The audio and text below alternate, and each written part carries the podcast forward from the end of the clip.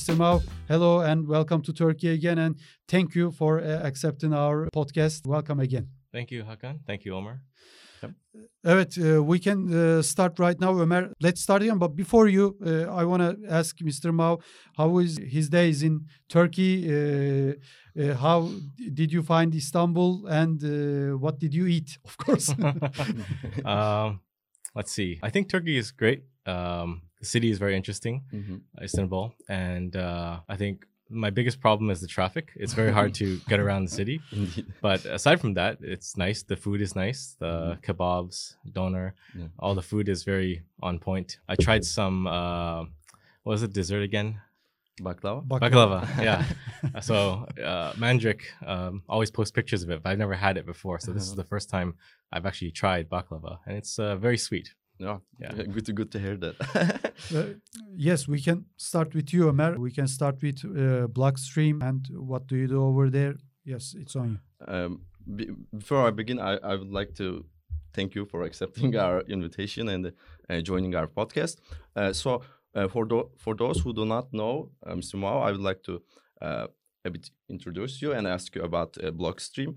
Uh, so, so you are you are an entrepreneur uh, and and uh, you have a great uh, startups that works on NFTs, and at the same time, uh, you are the uh, CSO of the Blockstream, uh, which works on financial technology, uh, blockchain mining, data feed, and wallet services. So A lot of there- things. yeah, a lot of services, and uh, it's quite old actually. When when we think of the crypto space and the history of the crypto space, it was founded in uh, 2014. So uh, it's a reputable organization and a company. So how did you start the, your crypto journey and with the with the Blockstream?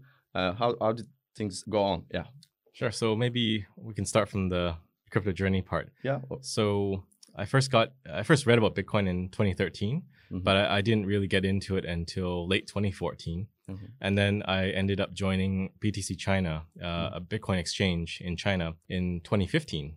So I guess that was the official start of my journey. So I was the COO at BTC China. It was one of the biggest exchanges and mining pools in the world. I think at our peak, we had close to 20% of network hash Mhm. rate. But this is a long time ago. So, you know, the network has grown a lot since then. And then, um, yeah, I decided to join Blockstream in 2017, and pretty much the rest is history. So uh, I can introduce uh, a bit about Blockstream. We are a Bitcoin infrastructure company. We Mhm. focus on the Bitcoin protocol, Mhm. uh, augmenting Bitcoin. So we work on the Bitcoin protocol, we work on the Lightning Network, and the Liquid Network, which is a Bitcoin sidechain. Mhm. Uh, and like you mentioned, we do a lot of other things too. We have the Bitcoin satellites, yeah. um, we have the data product, Mm. we have wallets, we have a, a number of initiatives, as well as a mining initiative too. So we're also one of the largest miners in North America right now. And then I also have a game company, um, Pixelmatic, which is Mhm. building Infinite Fleet, a sci-fi MMO game. And we're trying to incorporate NFTs and make the game currency into a, a crypto token. And for all that, we're using Liquid. So I'm trying to use uh, use Pixelmatic to build on top of some of the technology that Blockstream is making. Oh, oh, good to hear. I, I I- didn't know about know about that. But the the Pixelmatic, I'm quite into the NFTs. But before we come to the NFT space, um, I would like to ask you about the mining and the, and the future of mining, because you know most of the miners were in China. Mhm. Then then they banned maybe the 100 times. I don't I don't know. Or we didn't even count the numbers. But the uh, thing about China and the, the the mining adoption in China, uh, the the whole structure of the business started to change. Mi- miners started to migrate to other countries, such such as the United States and Kazakhstan.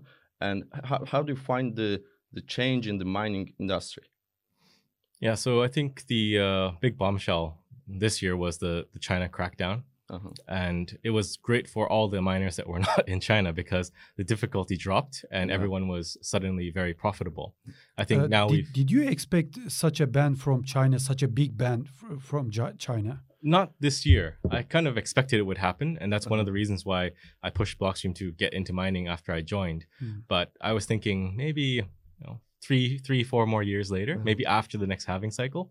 But it seems everything's accelerating now Mhm. with Bitcoin, with everything about Bitcoin. So not just the China ban, which was pretty heavy-handed, but also nation-state level adoption too.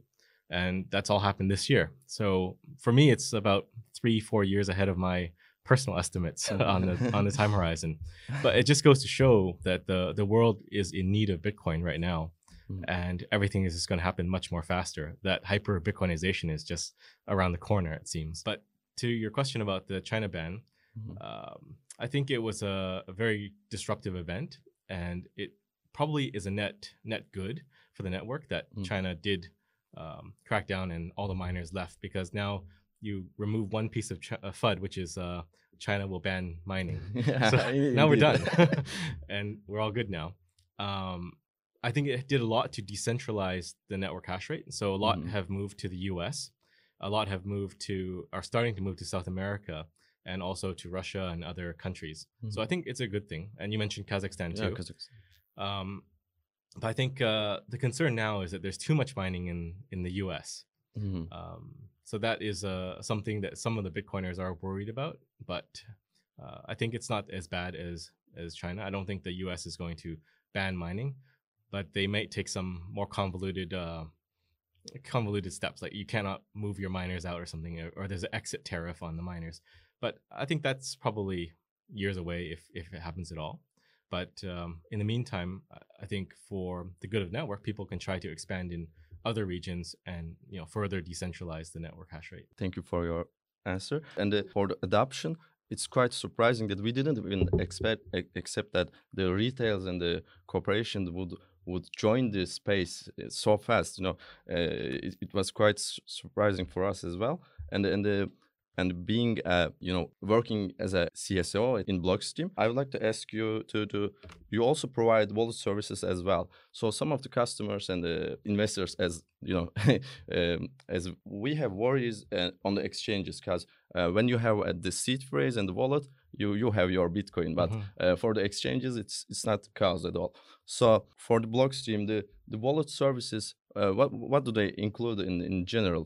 You know, you mentioned the sidechain, uh, and for the future of the cryptocurrencies and the adoption, there has to be a good wallet service to attract massive masses and and to to call them to the space. Yeah, so I think um, having the custody of your own Bitcoin, your own keys, is Uh-huh. important. Uh-huh. Uh, we have two wallets right now. One is Blockstream Green, that's multi-platform. It's on desktop, iOS, and Android. Uh-huh. And then we have uh, Aqua, Uh-huh. and that's more of a lightweight wallet. It's only on iOS now, but Android is coming. Mhm. But that's more for beginners. It's just really easy to set up. You download it from the App Store, and you can be running in like under a minute. Uh-huh. And both of these wallets support both the Bitcoin chain and the Liquid side chain. So you can store uh, assets on the side chain like Liquid Bitcoin, which is Mhm. Peg Bitcoin. Mhm. Um, you can have uh, Liquid USDT, uh, and also NFTs or any other assets that's issued on the network. I think we Mhm. also have a, a Euro stablecoin, Uh-huh. and we have a Japanese yen stablecoin and a Canadian dollar stablecoin. So you can keep all of these in your own custody. And what you mentioned there about exchanges uh, and not keeping too many funds on the exchange, well, Liquid does help with that because you can remove your funds from the exchange and put it back in just a few minutes. Mhm. Because the Liquid sidechain, the block times are one minute. So it's very fast to take Mhm. it off and on. And uh, BtcTurk actually supports Liquid. Mhm. So you can, if you're, if you want to reduce your exposure and risk, you can remove your coins at night and then put them back on in the daytime. Yeah. And there's no risk of waiting for six blocks or six confirmations. The fees are always pretty stable at about 10, 15 cents. So Mhm. it's pretty effective. So when we think of the pace of the technology and then the uh, financial uh, services, it's quite good to hear that and it's in in minutes and then in seconds you can send your BTC to another uh, wallet which you desire. So um, I'm quite excited about the NFT topic, but uh, I would like to ask you about the uh, stable cryptocurrencies regarding your hat. you know, because uh, there was a Tether FUD as well, Mhm. and so uh, most of the investments of the Tether was unknown, and th- th- there's a still uh, case going on with the SEC. So I would like to ask you about the future of stable cryptocurrencies. How do you see the the uh, stable cryptocurrencies uh, in in the field of uh, cryptocurrencies and the And blockchain? also, I think uh, people expect a report from the Treasury in US, and uh, Yeah. it it was gonna come uh, this week, uh, Yeah. and there there was a, a downside going Wednesday. I Yeah. think it, the the price of Bitcoin was uh, 60,000 and because of uh, the expectation of this report from the treasury it went down so uh, there there's a lot of FUD going on uh, for about 2 years uh, regarding tether Yeah, I think Tether FUD is very popular. It's up there along with China FUD. Yeah. So it just keeps getting recycled over and over. But uh, I think the recent settlement with the CFTC, uh, it, it's a point of clarity because they were fined uh, for things that- for their reporting leading up to 2019. Mhm. But after 2019, they're fully, you know, everything is all in line. There are one to one reserves. And uh, I think some people don't really read the news correctly. They read like Tether uh, was fined and that's a bad thing. But it's Mhm. actually a good thing to have that settled and out of the way. Because if there was some serious problem, a major US regulatory agency would not just give you a slap on the hand and say, you know, go on your own way. I think stablecoins are very important. And just like looking at the environment in Turkey, it's a way to protect your assets, right? Yeah. And not just with Bitcoin, but uh, having it in a stable dollar denominated amount is very useful for people, right? Um, because Bitcoin does have volatility. Like we dropped today a little bit. Yeah. So there is a purpose with the stable coins, and that's why the stablecoin market is so big, right? Like Mhm. uh, Tether is 70 billion now, right? And that just goes to show it's there is a massive use case for that.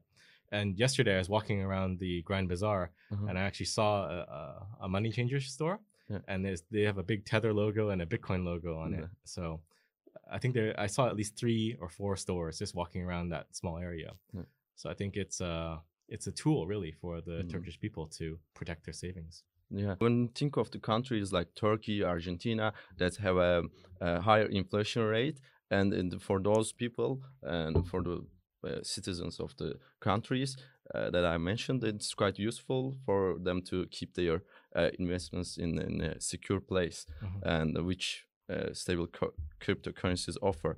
And for the topic of the NFTs, I would like to continue a bit more. If I talk more, uh, if, if if I talk much, please just uh, just warn me. Uh, you know, for the NFTs, uh, I've been in the sector uh, for for two years. But when we think of the uh, history of the NFTs, it goes back to the colored bitcoins, Mhm. and uh, after that, you know, there was punks and uh, crypto kitties, Mhm. etc. And but but the purpose of the NFTs. Uh, was much bigger than the cryptocurrencies offer, uh, at least in my opinion, because there was a lot of use cases. There, there, I mean, there are still a lot of use cases for the subscription services, for the for the rental uh, agencies. You can adapt NFTs and the blockchain to any sector, which whichever sector you want. So I comment on on NFTs. You know, um, I see them as the reconstruction of the authenticity. It's a bit um, maybe a bit philosophical. so when we think of the digitalization starting from the 2000s and where we are right now, uh, it's it's a hell of a journey, you know. Uh, so um, for the NFTs, there are uh, collections, there are fashion, uh, metaverses, and gaming. Um, uh, how how do you find NFTs and uh, how did you start with your journey with the with the NFTs? So, uh, uh, let me think about this. So, Yeah. I think my journey into NFTs is really just to uh, build this platform on the Uh-huh. Liquid network called Raretoshi. Uh-huh. So, these are all NFTs that are issued on the Liquid network. And we have a pretty thriving community now of 200 plus members and uh, of people that like art and are creating art. But I think the direction we're going in is a bit different than, say, the the, the Ethereum style NFTs. You know, Mhm. where there's like JPEG rocks and they're selling Mhm. for lots of money. The community that we have at Raretoshi is more organic, Mhm. and it's people selling artwork for you know reasonable amounts of money, and Mhm. you know they're trading these things, and they're buying it also to support the artist. And I think from myself, the view is like you said, the NFT is sort of a certificate, Yeah. or uh, um, a sign of authenticity that you know you patronize the artist. Mhm. Whereas I think in the other side on Ethereum, it's more about speculating and trying to double or triple your money. Yeah. And I don't know what else, but um, I think it's healthier to go this way.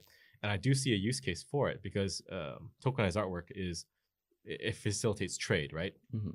And we can kind of talk a bit about Infinite Fleet here too.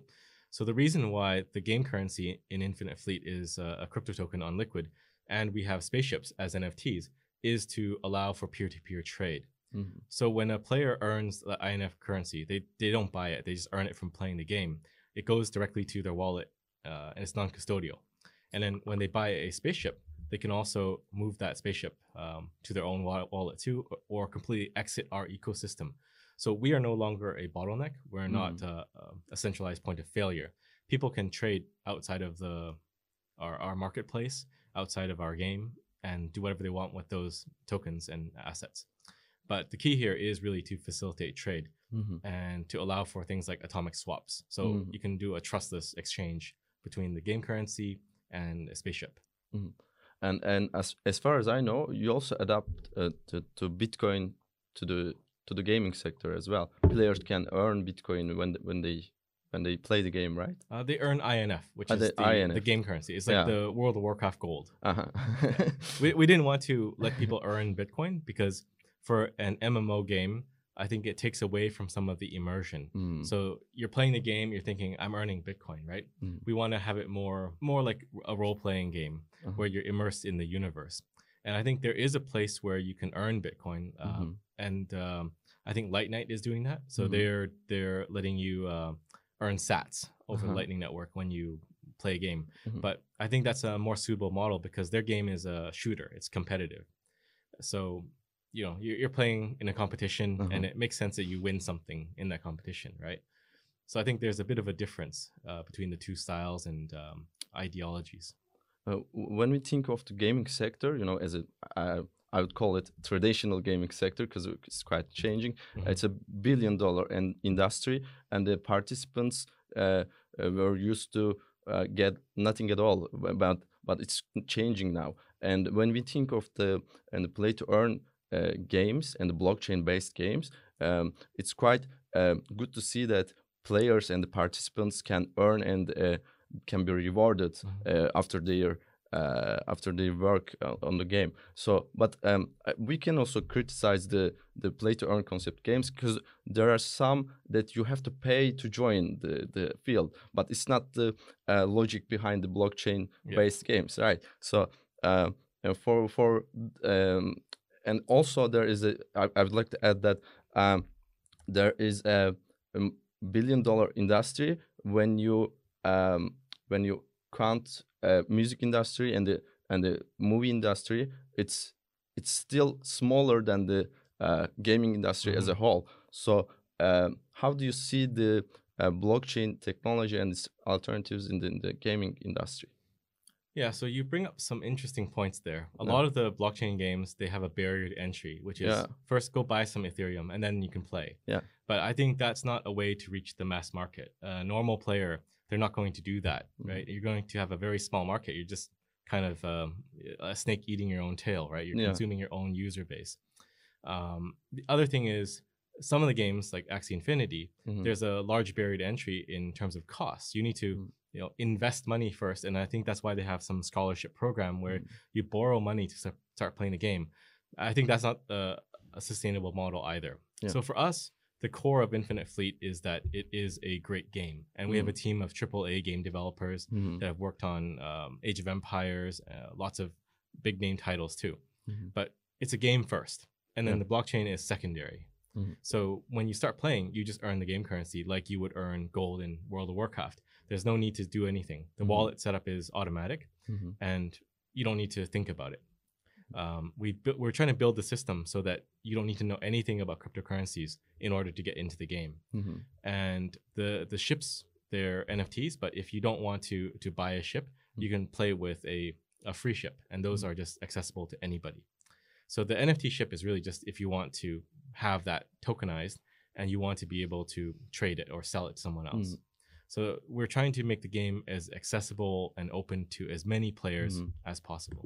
And for the Pixelmatic, uh, is is there another uh, game that you are planning to to build? Because uh, for the MMO and the MMORPGs, uh, it's it's a quite new concept to see a play to earn MMORPG. Mhm. You know, there were uh, uh, different games in the in the sector, but it's quite changing. Uh, we we see uh, other categories in, in as well, and also there is a, uh attitude towards uh, the blockchain industry and NFTs from Steam. You know, Steam is a centralized, a big gaming organization, and they do not. They used to support cryptocurrencies, and I, I think three or four years ago they, they were accepting the cryptocurrencies, but they changed their uh, regulations and the uh, to, to, towards cryptocurrencies. Mhm. How do you see these centralized organizations and entities uh, trying to survive in the adoption of the cryptocurrencies and blockchain?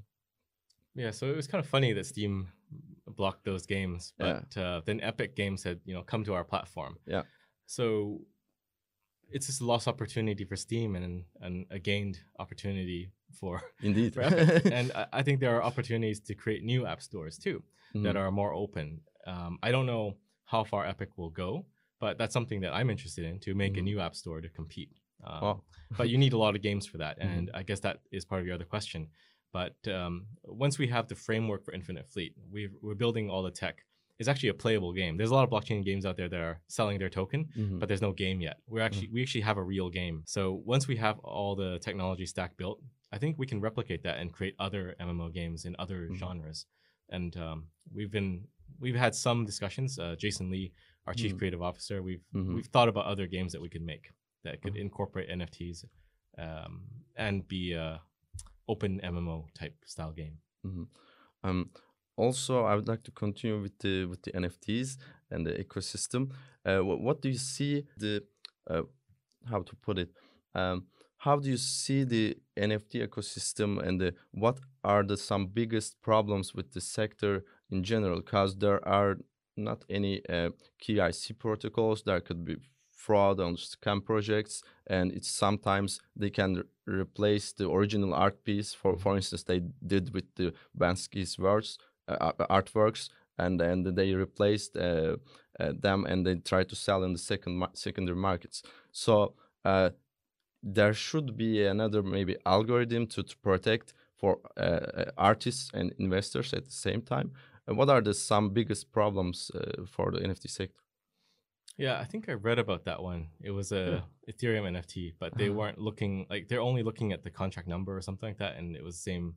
They put the same number on the contract. I I don't think you would have the same problem with NFTs on Liquid Uh-huh. because then you're looking at the entire, uh, you know, the full ID of that asset, Uh-huh. and then you have a registry to check it against. Mhm. Uh, I think that's just a loophole for Ethereum, but uh, you al- you're always going to have scammers that are trying to scam. I don't Mhm. really think there's a solution in the end. If people Mhm. want to forge things, then they can forge it. Um, but ultimately, it is an NFT, so uh, it is centralized. They could the issuer can also revoke it and reissue if something did happen. Right? Uh-huh.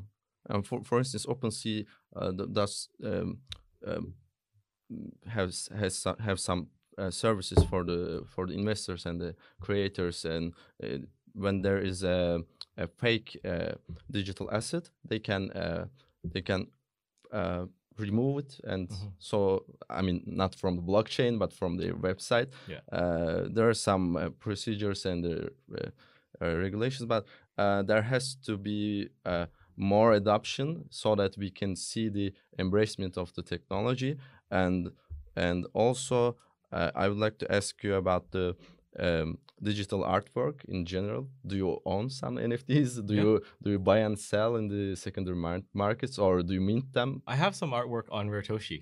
Uh-huh. So if you go to raretoshi.com and Uh-huh. you look up my profile, Excellion, you can see I bought a couple pieces. uh-huh. Um, the cool thing with Raretoshi is some of the artwork comes with physical pieces too. Mhm, So I bought one uh, called Cypherpunk Now. It's Adam Back. Mhm. and uh, I have the actual pho- real photo too in my office. It's very Mm. heavy, but it's made of glass. But I think that's a cool thing with Raretoshi. There's both digital and physical, or sometimes both Mhm. uh, sold together. Uh, but yeah, I, I haven't really sold any again, so I'm just a collector. That's good to hear. um, um, And for, w- uh, I want to ask also for NFTs. I don't have much information like Ömer because he's he's really in Turkey. He's like uh, like an expert o- of NFTs. But I, uh, as a as a simple cryptocurrency, you know, uh, uh, investor for me, how do you see the rock NFTs? Uh, because when I say it's not logical, people, so, some of my friends, younger friends, tell me that, oh, you are like uh, the. Uh, you are like an old girl. yes, yes. Uh, you, you you are you are 27 years, uh, uh, 37 years old. You don't understand us. You are you are like a boomer. you act like a boomer. How do you see? Because depends for everyone. You know, Iraq can uh, can be very uh, important for you and nothing for me. So, what is your ideas about that? Well, it's very subjective, right? And of course, uh, the, the punk thing uh, with the apes. Yeah, I think it's really subjective. Like maybe they're trying to flex. Like I have a lot of money, I bought a rock, and it just shows you how much money I have. But you can do that with anything. You could buy a Lambo Yes. too, right? Like Yeah. I, I I don't see a value in owning a Lambo either, right? But um, that's just me. I, I think Bitcoin is the only thing that I want to hold. I buy some of the NFTs because they're funny, they're culturally significant.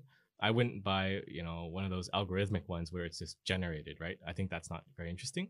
Uh, the NFTs that I bought on Raretoshi, they're they're funny. Like they're Mhm. there is some cultural significance. I think one of them is uh, Roger Ver saying more babies are dying. So that's like a really funny one that I think I want. But I wouldn't buy a rock. I wouldn't buy some algorithmic ones. But I'm sure people do want to buy it because they want to show off, right? And that's the use case, showing But off. as you said, you can show off with with a Lambo, with a Ferrari, with you know there are a Mm. lot of uh, NBA basketball player, you know, Mm. videos. At the same time, videos are also NFTs. Yeah. Uh, in Europe, uh, as you know, football is uh, has very uh, big, big masses. Yeah. Uh, so there are some uh, football cards which I like a lot uh, because when, when we were kids, we were Yeah. changing football cards, Yeah. uh, you know, car, automobile cards at the same time in physical. So maybe these things, because you know, NBA is also watched by millions in China, Mhm. not just US. So in Turkey also, uh, football. I don't want to talk about it. You, you know, people, millions of Europeans and Turks love football a, a lot. Uh, you know, when I look at it, it it seems to me it, it it's kind of logical because you know, uh, let's say Cristiano Ronaldo, let's say Lionel Messi, these these players, uh, the cards of these players can be you know uh, can be very expensive. It's normal for me, Mhm. but a rock, uh, an ape, we- we- because when you look at an ape, uh, they say it's rare. Why? Because it has some something on its head, Uh-huh. or his teeth uh, is golden. Yeah. So is, is that uh, something uh, important to be rare for an NFT? I don't know. Didn't they? it's subjective, as I- you I said, thought but they, they cloned the entire thing on Solana too. Like the, yeah, I mean, it's rare if you think it's rare, right? Yeah. it's really all in your head. yeah, And you know, when I was a kid, I collected baseball cards too, and then I think I also collected Dragon Ball Z cards. but you know, if you think it's valuable, it's valuable, right? Yeah. But I just don't think it's that valuable. I'd rather buy a Lambo than if a somebody rock. gives uh, five Ethereums for an ape, it's five Ethereums for an ape. You Mhm. know, yeah, yeah. uh, it's kind of it's still not logical for me. but yeah, yeah, you can go on. no Well, it depends. If you're buying it for Yes. yourself, then I think that's fine. But if you're buying it to speculate, then you s- better pray that there's a market, right? Yeah. At least if you buy a Lambo, you can sell it secondhand to someone else, right? Yes, But the market could just fall out because no one wants a digital rock anymore. So yeah, then your money's gone. So I would say if you're an investor, be careful. If you just like it because you really like it, good for you. yeah. okay. Yeah, totally. also for the NFTs, uh, we see a lot of sectors that are joining, and for the mu- music industry and for the fashion, there are lots of sectors that has um, uh, attitude towards the NFT sector.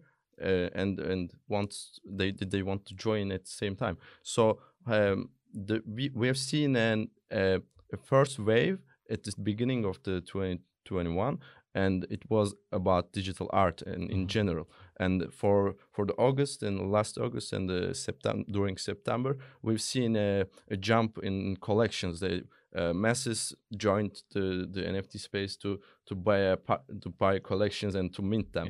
Um, so um, for the nfts um, what what are your expectations uh, about nfts uh, which sectors uh, can be uh, in the front line Well, I think any sector can Yeah. do it. Like um, Yeah. Coinbase is getting into it now, and Yeah, they signed the NBA, right? Mhm. But it just depends on what the the final form of that NFT platform is. If you look at some of the ones in existence right now, the popular ones, you can buy the NFT of that video, but you can only buy it on their platform. And you can only uh, keep it on their platform. I don't know. At that point, do you really need it as an NFT, right? Like, if you can't take it off the platform and move it freely, um, if you don't have the rights to you know, move it to another chain, and burn it, and reissue it, Mhm. I don't think it's that meaningful. So we just have to look at what they're building and see does it make any sense, right? Mhm. It's kind of like uh, CBDC, central bank digital currencies, Yeah. right? Like in Canada, I think there was a job posting for a blockchain engineer to build a Canadian C- CBDC, and Mhm. it said we want it to be private, but not that private, right? so at that point, why do it? Like it's uh it's just a database entry, right? Yeah, yeah. And if the NFT is a database entry, then I don't think it's that meaningful at all. Yeah, yeah, and it's also not connected with the philosophical Mm-hmm. uh, blockchain Yeah. uh, actions in, at all. So, and also for the NFTs, and uh, I would like to ask you, you know, you mentioned that, that you have a collection and you also have NFTs as a hybrid form. Uh, so we are not in the metaverse yet, Yeah. but maybe we will be there and uh, participating and working in the metaverses in the future in the near future in my opinion and so that's why we see hybrid nfts that are both in physical form and in and as a digital form so do you see the physical form of nfts and there will be uh, how to put it um, uh, do you believe in the hybrid forms of nfts you know in the near future because we have seen a, a project from facebook that uh, they announced that we are building a metaverse. So Mhm. oth- other projects that are more decentralized are working on the metaverses as well. So how, how do you find the uh, relation between nfts and the metaverse metaverses I think the metaverse is really just about interoperability. So we Mm. need to see where it goes. But right now, Yeah. there it, it's kind of siloed, right? There's like yeah NFTs on the Liquid chain. There's NFTs on this chain and that chain. I don't know. Maybe the metaverse is just a marketplace or exchange where you can Mhm. move freely between one NFT to another NFT. But I think it's just getting a couple standards Mhm. so that um, you can I don't know migrate an item from one world to another world. Uh-huh. But there's a business problem with that too, right? Like Yeah. let's just take the game industry Mm. as an example. If uh, you buy a ship in Infinite Fleet, Mhm. uh, maybe there's another game from EA that has uh, a space theme. Mhm. Would they want you to take your ship from here into their game? I don't know Uh, because you paid to buy it here, and if you can take it into their game, they've lost the sale, right? yeah So I think we just have to figure out what the business and economic model around it is because just accepting them freely does not make business sense, right? Maybe you would buy this ship here, and if you had the ship and we have a partnership with EA, Mhm. you get a boost when you bring it into that game, but you don't get uh, the whole ship. You still need Mhm. to buy something from them. But I think these are all things that need to be worked out in the future, and it's just ambiguous right now what's going to happen. Yeah, I, I, I agree with you. Actions of the uh, corporations and big firms that uh, wants to participate in the sector. Back to the cryptocurrencies and the economy and macroeconomics in general. During uh, the 2008 crisis, uh, there was an increase in the monetary supply and and from uh, the United States, and they they uh, uh, they were worried about the future of the finance. So they printed lots of monies, and it's still it's still it's uh, it's still on. You know, after the corona pand- coronavirus pandemic, we have seen another increase in the monetary supply. Actually, it quadrupled since then Yeah. because you know the it, it was I think at at two level. I'm I'm not quite sure. Maybe we can check uh, and not in the in the in the comments uh, below. So uh, how do you see the uh, the increase in monetary supply in general? Um, the people of the world and the countries they are worried about their investments because uh, they work and work, they earn, they try to uh, save some money for their future for their families and we have seen a crazy increase in in monetary supply and not in the not for not only for the US Mhm. for all the countries around the world how do you see the uh, inflation uh, in the Well, it's a big problem. Right yeah. now, you have uh, Jack Dorsey Michael Saylor and other people talking about it. So Yeah, you, you yeah. have uh, some very influential, high-profile people that are bringing it to the attention of the populace. But you know, usually inflation is almost like a pot of water that boils gradually, right? Like yeah. you don't feel it right away. I think you feel it here, but like since I arrived in Turkey, I think uh, the U.S. dollar has uh, it's almost like one to ten right now Yeah. with Turkish lira, right? So Yeah. you actually feel it here. Whereas in say Canada, you don't feel it as much. You know it's happening. You know they're printing a massive amount of money. So I think in Canada in this last year we printed more money than the past 40 years. Mm, But it's just ridiculous. And I think the future is really hyper Bitcoinization. Yeah. You just go to Bitcoin and you don't go back to the fiat currencies. Mhm. Um, they're trying to pull all sorts of levers to fix it, right? Like right now they're talking about the taxing unrealized capital gains, Mm. but that's just kind of like I don't know, putting a band-aid on the solution. Yeah. Like even if you confiscate all the wealth of all the billionaires in the U.S., that's not enough to fill that hole, the debt and money printing hole. Mhm, It, it's just maybe going to cover a third mhm. for this year. Who knows next year, Yeah. right? But uh, yeah, I think it's a big problem, and maybe that's why everything is accelerating with Bitcoin adoption and the bans and the Mhm. attacks on Bitcoin. It's because uh, you know, the powers in control of the world see that something bad is happening, and you know they don't necessarily want Bitcoin to become the standard, right? Mhm. um, we could have gone back to a gold standard, but Yeah. we've never done that. Mm. And I think it has to do with the power of printing money. Mhm. It's like a drug, you know. Once you Mhm. can make money out of thin air, you don't want to give that power away to someone else. Yeah. So I think there is going to be a battle trying to keep Bitcoin down. Mhm. I think uh, stable coins are going to be attacked too, Mhm. uh, just because they they offer such a freedom of movement to U.S. dollar value uh, that it's going to get uh, it's going to get the same level of attention as Bitcoin. So Mhm. I, I think it's a two pronged attack, both on Bitcoin and stablecoins. for example, we of course for for about two years we have been talking about inflation a lot. Uh, when I was a kid, inflation was always being talked about in families in you know family meetings in uh, when you meet with your friends. But this is really different. I want to ask you for example when i talk with my friends about cryptocurrencies i explain them uh, bitcoin. I tell them to buy bitcoin uh, but they respond to me like they they tell me if i buy bitcoin and if goes if it goes up for 40% it's going to go to $100,000. Mm-hmm. I'm not going to earn anything, they say to me.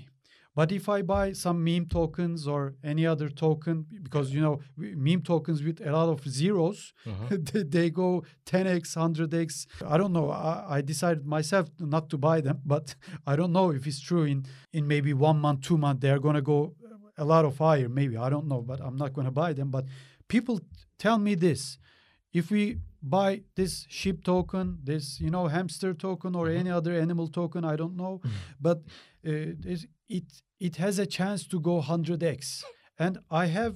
Uh, they tell me I have nothing in my hands like Turkish lira. If I buy Bitcoin, it's not it's not going to worth anything. Do you uh, agree with that? And what do you want uh, to give as a response? Yeah, I, I think that's just a very common mindset. People Yes. think I can make a lot of money, but Bitcoin is just a way to protect your money. It'll go up because the money printer is still printing, so the the dollar value is going to increase. Uh, but yeah, I, I I agree that it's a very attractive value proposition when you look at something that's got you know zero point zero zero zero zero one uh, as a price, and then you can maybe make a thousand times your money on it. But to me, that's just gambling. And if you want to gamble, you can also go to the casino, right? You don't need to just buy a, a, a altcoin or dog token or something like that. Uh, I think the safest bet is to just put your money in Bitcoin and just keep stacking and convert all your money into Bitcoin. Um, yeah, I, I don't know what to say. Like, uh, I I hear that a lot. I think uh, one interesting thing that uh, BtcTurk is doing is their withdrawal fees for Bitcoin are zero on chain, everything. There's no fees. But all the altcoins, they charge uh, withdrawal fees. Yeah. So they're kind of incentivizing you to hold and stack Bitcoin. But at the end of the day, people are going to make their own decisions. And I think greed is just a very big factor. It's Yes. it's hard to take those greed colored glasses off and just look for sound money. But I don't know. Time will tell. Like all these altcoins, they typically go trend to zero over time. If you look at the uh, a map of all the alt- altcoins have been launched since Bitcoin, they're all trending Yes. down, right? Yes. Mhm. So you can either look at history or you can look at what's happening right now. And I think that's a very common mistake that people make, which is they look on very short time horizons. Like Yes. today, Bitcoin dropped. Oh, it's volatile. But if you zoom out to 10 years, it's like uh, one big green candle, right? For, for example, just three or four hours ago, uh, we saw in, on YouTube there were uh, 20,000 people watching live a channel, uh, a meme token channel, but unofficial Mhm. meme token channel. The title of the video was Elon Musk, two points. The I don't want to mention the name. This token will be worth one dollar at the end of the year. they showed this video and in the video there was uh, the the speech of Elon Musk, Cathie Wood, and Jack Dorsey of the B Word organization. Mhm. So uh, in the video, Elon Musk says that he has Bitcoin, Ethereum, and Dogecoin at the same time. But the video, the title of the video says that uh, Elon Musk said that this token will be worth one uh, until uh, the end of the year. So, and twenty thousand people were watching this live. Yeah. The video wasn't live, but uh, it was live on YouTube. Like you know, so the thing I want to ask you: people believe these things. I have a lot of friends that uh, if they saw Elon Musk on the streets, they will not know him. they will not understand that he is Elon Musk. But at the same time, they tell me that Elon Musk give uh, support to these meme tokens, uh, not Dogecoin, the other uh, meme. So that's a lie. But people believe. A lot of people believe these lies. What do you want to talk about? Uh, say about this misinformation hype? Because it's not like a misinformation. That's a lie, and that's that that's a lie on purpose. I think. Yeah, well, uh, you have all those channels like that spread that information. That doesn't help. Um, there's a lot of Turkish influencers. I, I see them pop up in my- feed sometimes, and they're all shilling shitcoins. So you know that's what the people are going to eat because that's the media that they're consuming. Yes. And I don't really see that changing anytime soon. People need to do their own research. If Yes. your investment thesis is someone is going to support a coin, I don't know, that's like a, a company, right? It's you have someone promoting an asset for a company, but you don't actually have shares in the company and there is no company. It's just a token, right? Yes. So I would rather buy like a, a security, like a stock, or you can buy Bitcoin. Like you don't need anyone to support Bitcoin. Um, it just exists and it is decentralized. Anyone can access it. There's no one figure connected to Bitcoin, right? It's just Mhm. th- there's like, there's no leader for Bitcoin. Whereas every other coin has somebody behind it, or they're hoping someone is going to promote it, right? And I think that is the indicator you need to look at. If you're hoping someone's going to pump your bags, you know, maybe it'll work, but Yes. I would rather put it into Bitcoin than to bet. Do you believe that uh, one day there's going to be a Bitcoin standard, or Bitcoin is going to be the world money, or Yeah, definitely. I mean, we're already seeing nation states adopt Bitcoin. They're not adopting the dog coins or whatever, right? Mhm. I, I think Elon Musk would like that, but first of all, people need to understand Elon Musk is actually not that smart. He's just been very lucky. Like all his musings and thoughts about Bitcoin are all wrong.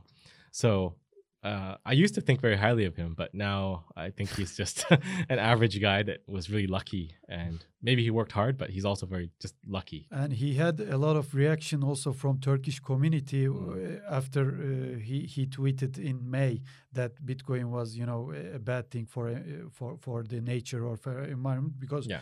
uh, just two months ago before that tweet he said that you know he was gonna uh, accept Bitcoin for for, for the sales of cars. Yeah, Uh, exactly. in, in two months, uh, Bitcoin wa- was uh, the, the the best thing in the world and the worst thing. yeah. So either he didn't do any research yeah. and he just bought it. But that's bad too, right? That just shows he didn't do any homework or due diligence. Mhm. Or he just changed his mind and read something on the internet and didn't do any research. So Mhm. both answers are bad. And it just shows that you should not rely on his opinion to make investments. Uh, and I also want to ask you about the El Salvador situation because yes, of course, it's a good thing, but when you talk about it in Turkey or maybe in United States, I don't know, but uh, people say that for a small country like El Salvador, uh, quote, it was easy to adapt Bitcoin, but I really uh, curious about. I'm re- really curious about your idea about this. Turkey is a big country, and Turkey is about 80 million population, uh, a lot of different uh, people in religion, in you know everything.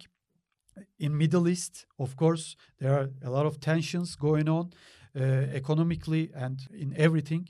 So, is it easy for countries like Turkey, for maybe France in Europe also for Sweden, you know, the northern European uh, and the, the, the big countries economically. Is it easy for this country to adapt Bitcoin uh, like El Salvador? Is it the same thing or it's more difficult for them? I would say it's more difficult mm-hmm. because the populations don't see the problem.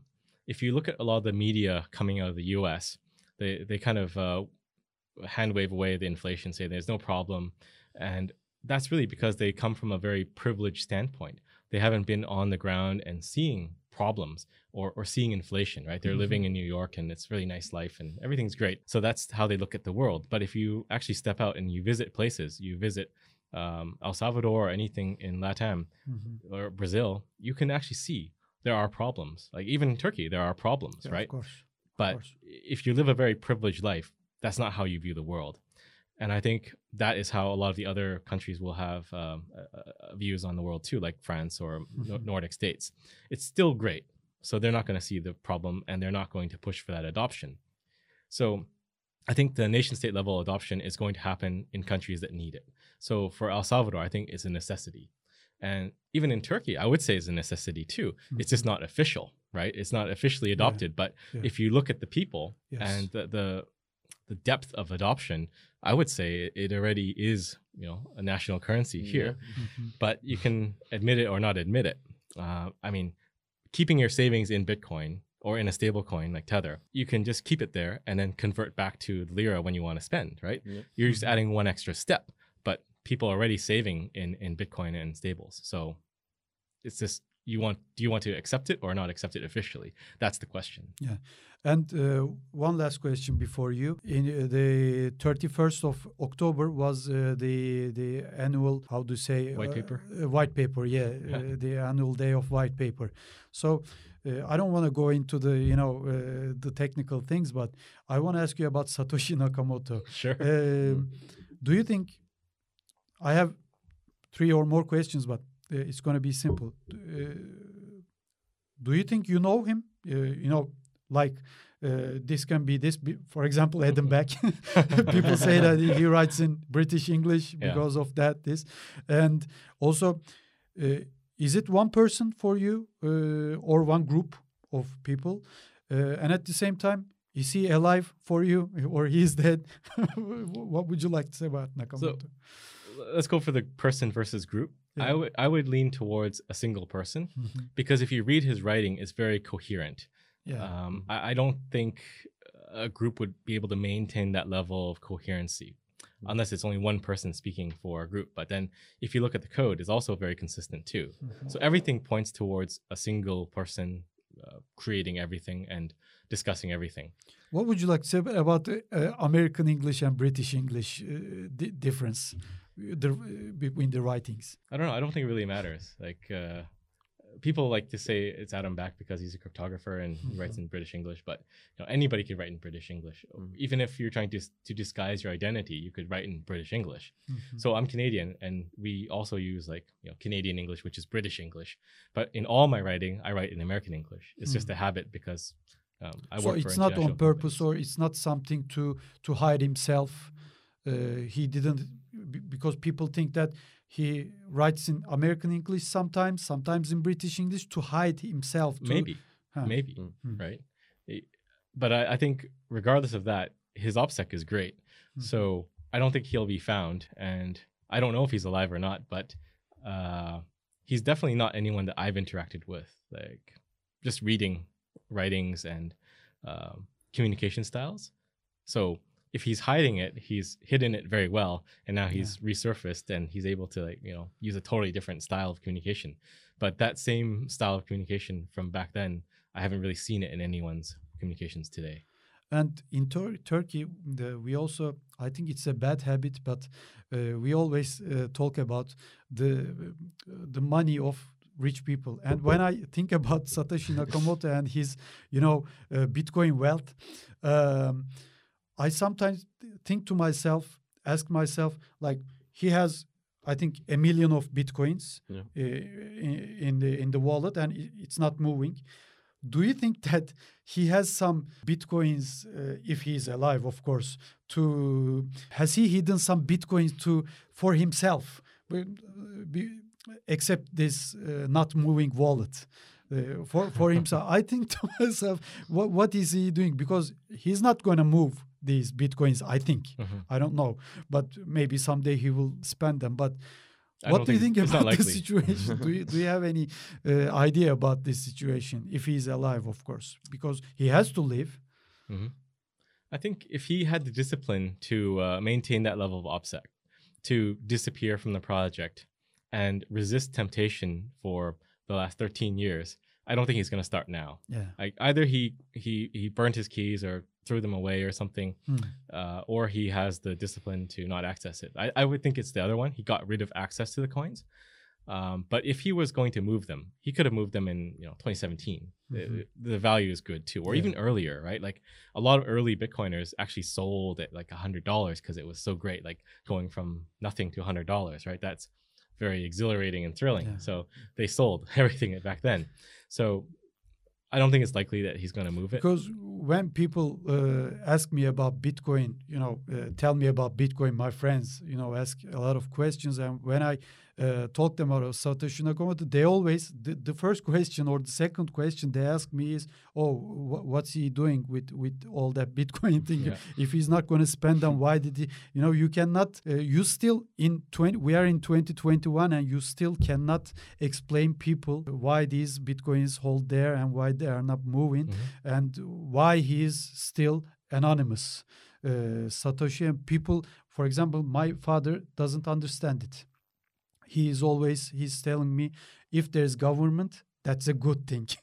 if there's a big, uh, you know, power be- behind the the entities, the, the the companies, it's a good thing. I tell him, you know, but uh, you know, we we have seen Turkey in, in in the past years. So i- is, is it a good thing? Yes, it's always the government good. You cannot explain the right way.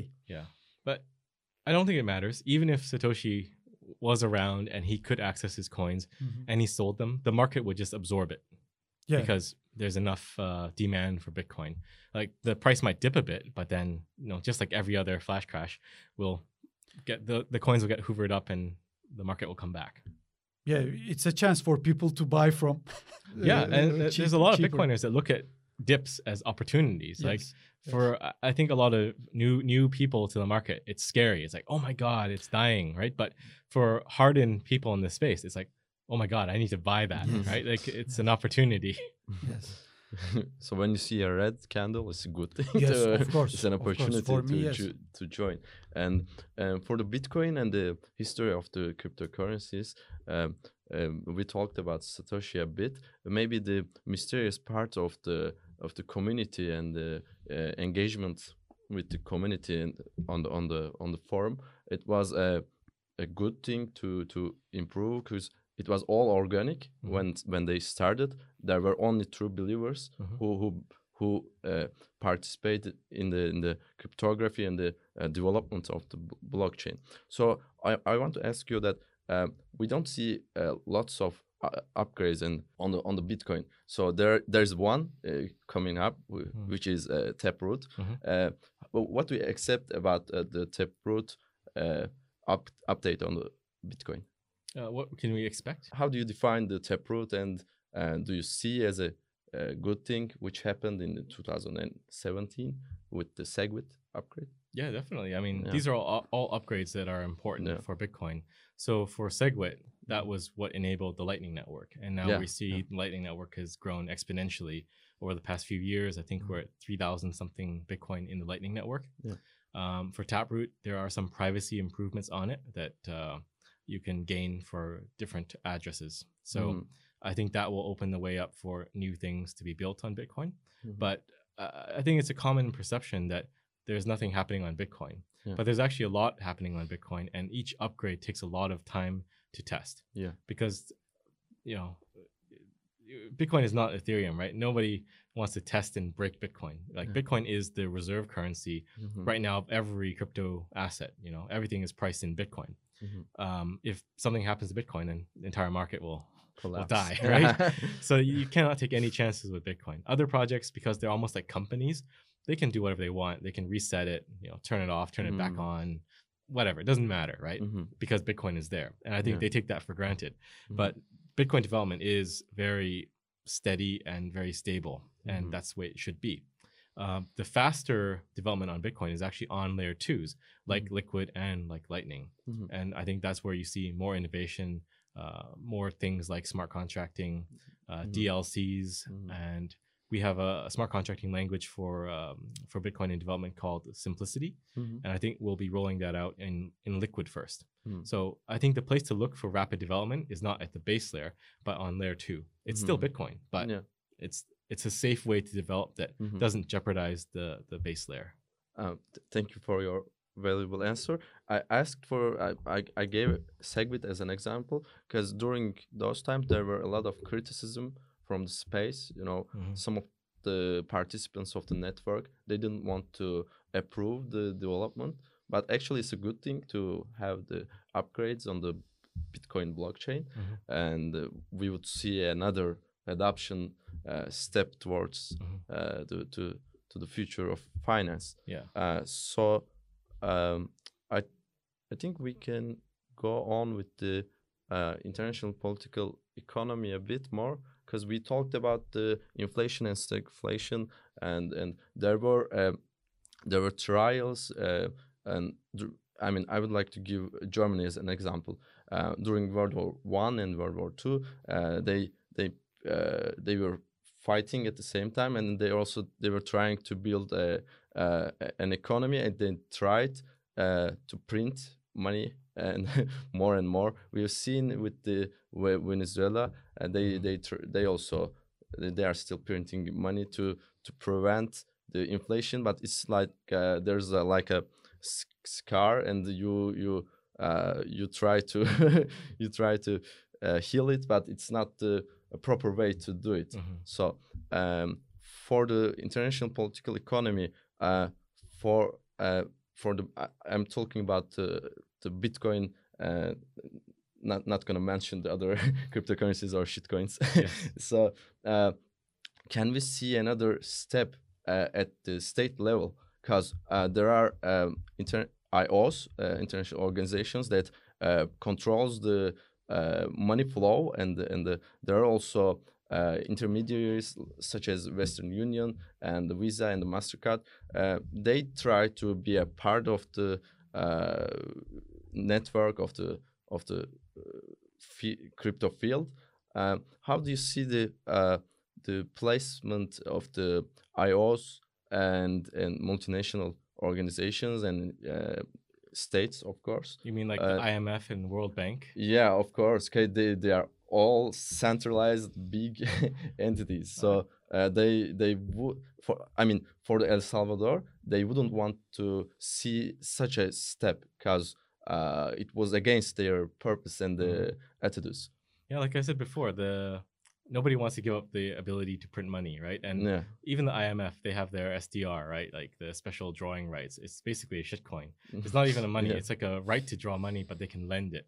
So it's just money printing on money printing. Mm. And I think none of these organizations are really relevant anymore, not with the Bitcoin standard. Mhm. Um, you know, they'll resist things like the nation state level adoption, right? They'll try to st- stop it because their motivation is not for the prosperity of these different nations.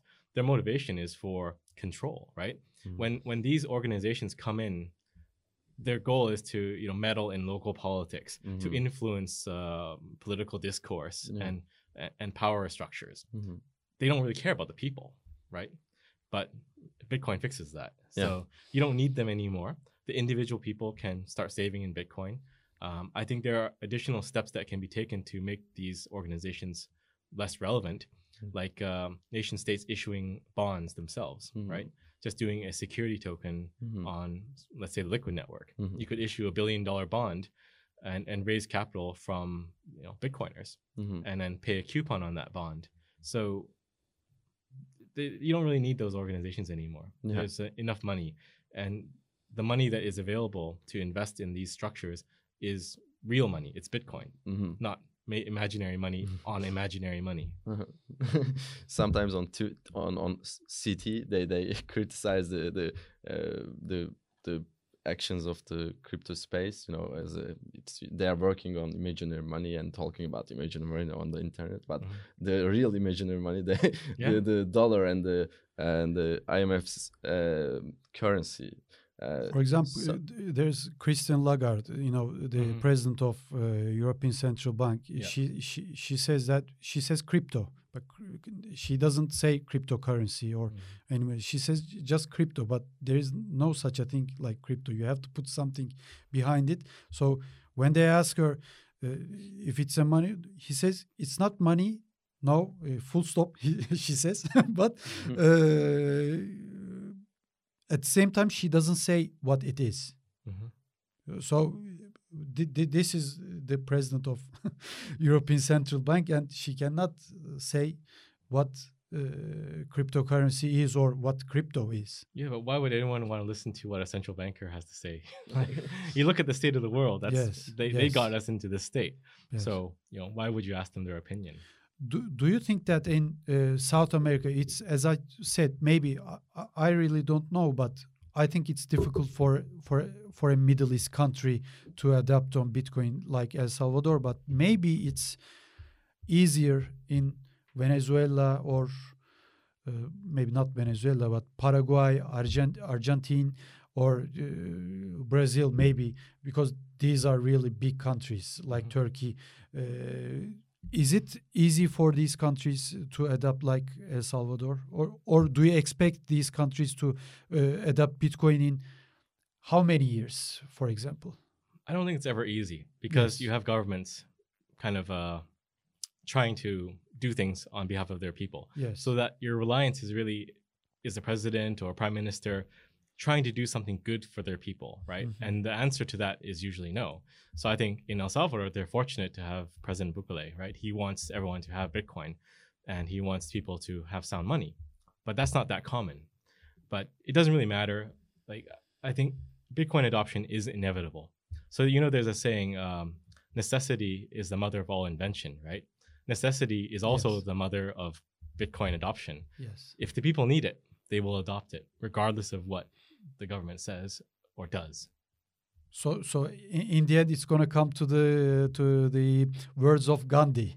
Uh, first, they ignore it, then they see it, and at, in the end, they accept it. Yeah. I think. th- it's, it's just inevitable. Yes. It's either going to happen with the blessing of governments or without. yes. But, you know, it, it's just money is decided by people, not by governments. Yes. Th- That is what we're seeing in this entire experiment with fiat money, right? Mhm. People are opting out. Every day that Bitcoin exists is a testament to people deciding that Bitcoin is money.